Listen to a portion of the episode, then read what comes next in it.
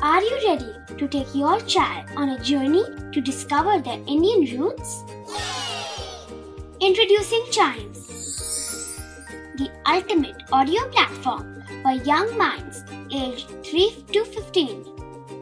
At Chimes, we believe in the power of storytelling to connect children to their cultural heritage.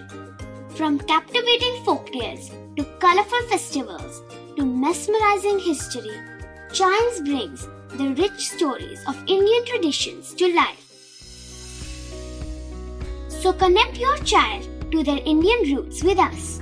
Download the app today and start the journey. Search Chimes Kids Audio Stories and Podcasts app on Apple or Google Play Store. Chimes, audio that inspires.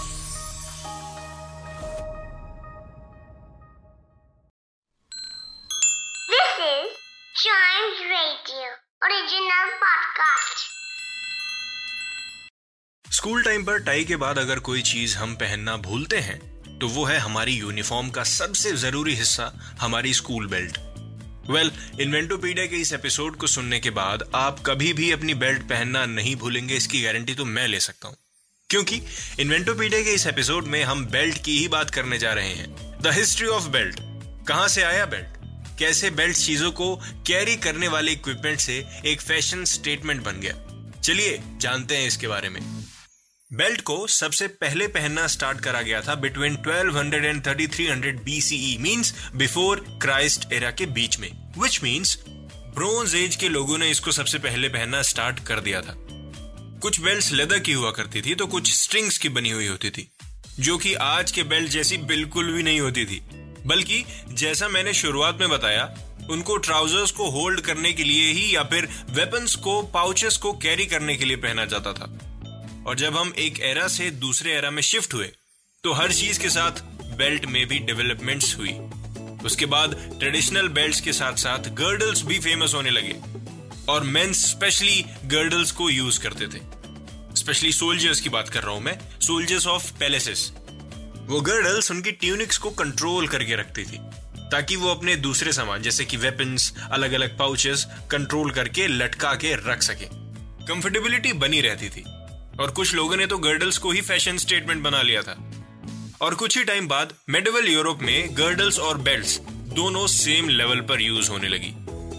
और women भी belt की importance समझ चुकी थी। और उन्होंने इसको fashion statement मान लिया था। अभी मेन तक नहीं आया फ़ैशन स्टेटमेंट ये वाला। धीरे धीरे टाइम आगे बढ़ा और मिलिट्री के लिए स्पेशली नए गर्डल्स और बेल्ट डिज़ाइन किए गए। और मिलिट्री में बेल्ट एक सिंबल बन गया। मिलिट्री रैंक्स बेल्ट से डिसाइड की जाने लगी। ऑफिसर्स को बैटलफील्ड पर उनकी बेल्ट को देखकर ही पहचाना जाता था कि वो कौन सी रैंक के ऑफिसर हैं। तो अब तक बेल्ट स्टेटस सिंबल बन चुका था। बहुत कम समय में बहुत ज़्यादा इंपॉर्टेंस गेन कर चुका था बेल्ट। एक वेल मेड डेकोरेटिव बेल्ट पहनने वाले को हाई क्लास पर्सन माना जाता था। और मेन वुमेन दोनों ने बेल्ट्स का यूज़ डेली लाइफ में स्टार्ट कर दिया था।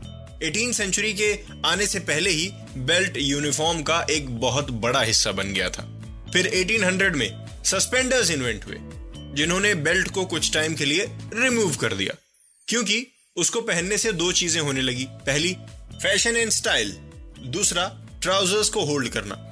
जो बेल्ट की जॉब थी, वो भी सस्पेंडर्स ने ले ली। लेकिन लोगों को सस्पेंडर्स को यूज़ करने में थोड़ी सी डिफिकल्टी होती थी। क्योंकि वो हर बॉडी के लिए फिट नहीं होते थे उस टाइम के सस्पेंडर्स उसके बाद फिर लोगों ने बेल्ट्स का यूज़ करना फिर से स्टार्ट किया, लेकिन उतने पीक पे नहीं जितना पहले करते थे। लेकिन जो यूज़ करते थे, उन्होंने ट्रायंगुलर लुक देने के लिए बेल्ट को और टाइट पहनना चालू कर दिया। यस और टाइट एकदम कस के। क्यों? क्योंकि अपनी बॉडी को ट्रायंगुलर शेप देनी है ना। एक अच्छा लुक एक अच्छी शेप दिखानी होती थी बॉडी की। वेल अभी भी दिखानी होती है, लेकिन अभी हम टाइट नहीं पहनते। अभी हम एक्सरसाइज करके पतले हो जाते ठीक है? तो लो भैया, ये भी बन गई एक फ़ैशन स्टेटमेंट इसी बीच एक बेल्ट आई, जिसका नाम था स्विस बेल्ट वो बेल्ट आज के बेल्ट से मिलती जुलती थी, जो अपर बॉडी और लोअर बॉडी को डिफ्रेंशिएट करती थी। उसे पहनने के बाद यूनिफॉर्म में चार चाँद लग जाते थे। और स्विस बेल्ट के साथ साथ एटीन सेंचुरी में एथलीट्स के लिए भी एक पर्टिकुलर बेल्ट डिज़ाइन हुई। जो उनके लिए इसलिए स्पेशल थी क्योंकि वो उनको फ्रीडम ऑफ़ मूवमेंट भी देती थी और एथलीट आउटफिट के हिसाब से अच्छी भी लगती थी। और कुछ टाइम बाद वो स्पोर्ट्समैन के लिए एक ज़रूरी चीज़ बन गई। फिर 1930 में जब वुमेन आउटफिट्स में भी ट्राउजर्स और पैंट्स को इंक्लूड किया गया, तब वुमेन ने भी बेल्ट के साथ एक्सपेरिमेंट करना फिर से चालू करा। और एक बार फिर बेल्ट की दुनिया में हुई सबसे बड़ी, सबसे इंपॉर्टेंट इन्वेंशन जिसको कहते हैं बकल यस बेल्ट में स्मॉल बकल्स आ जाने के बाद सस्पेंडर्स का जो थोड़ा बहुत ट्रेंड थोड़ा बहुत चलन बचा था, वो भी चला गया। और मेन वर्ल्ड एक बार फिर पूरी तरह से बेल्ट पर आ गया।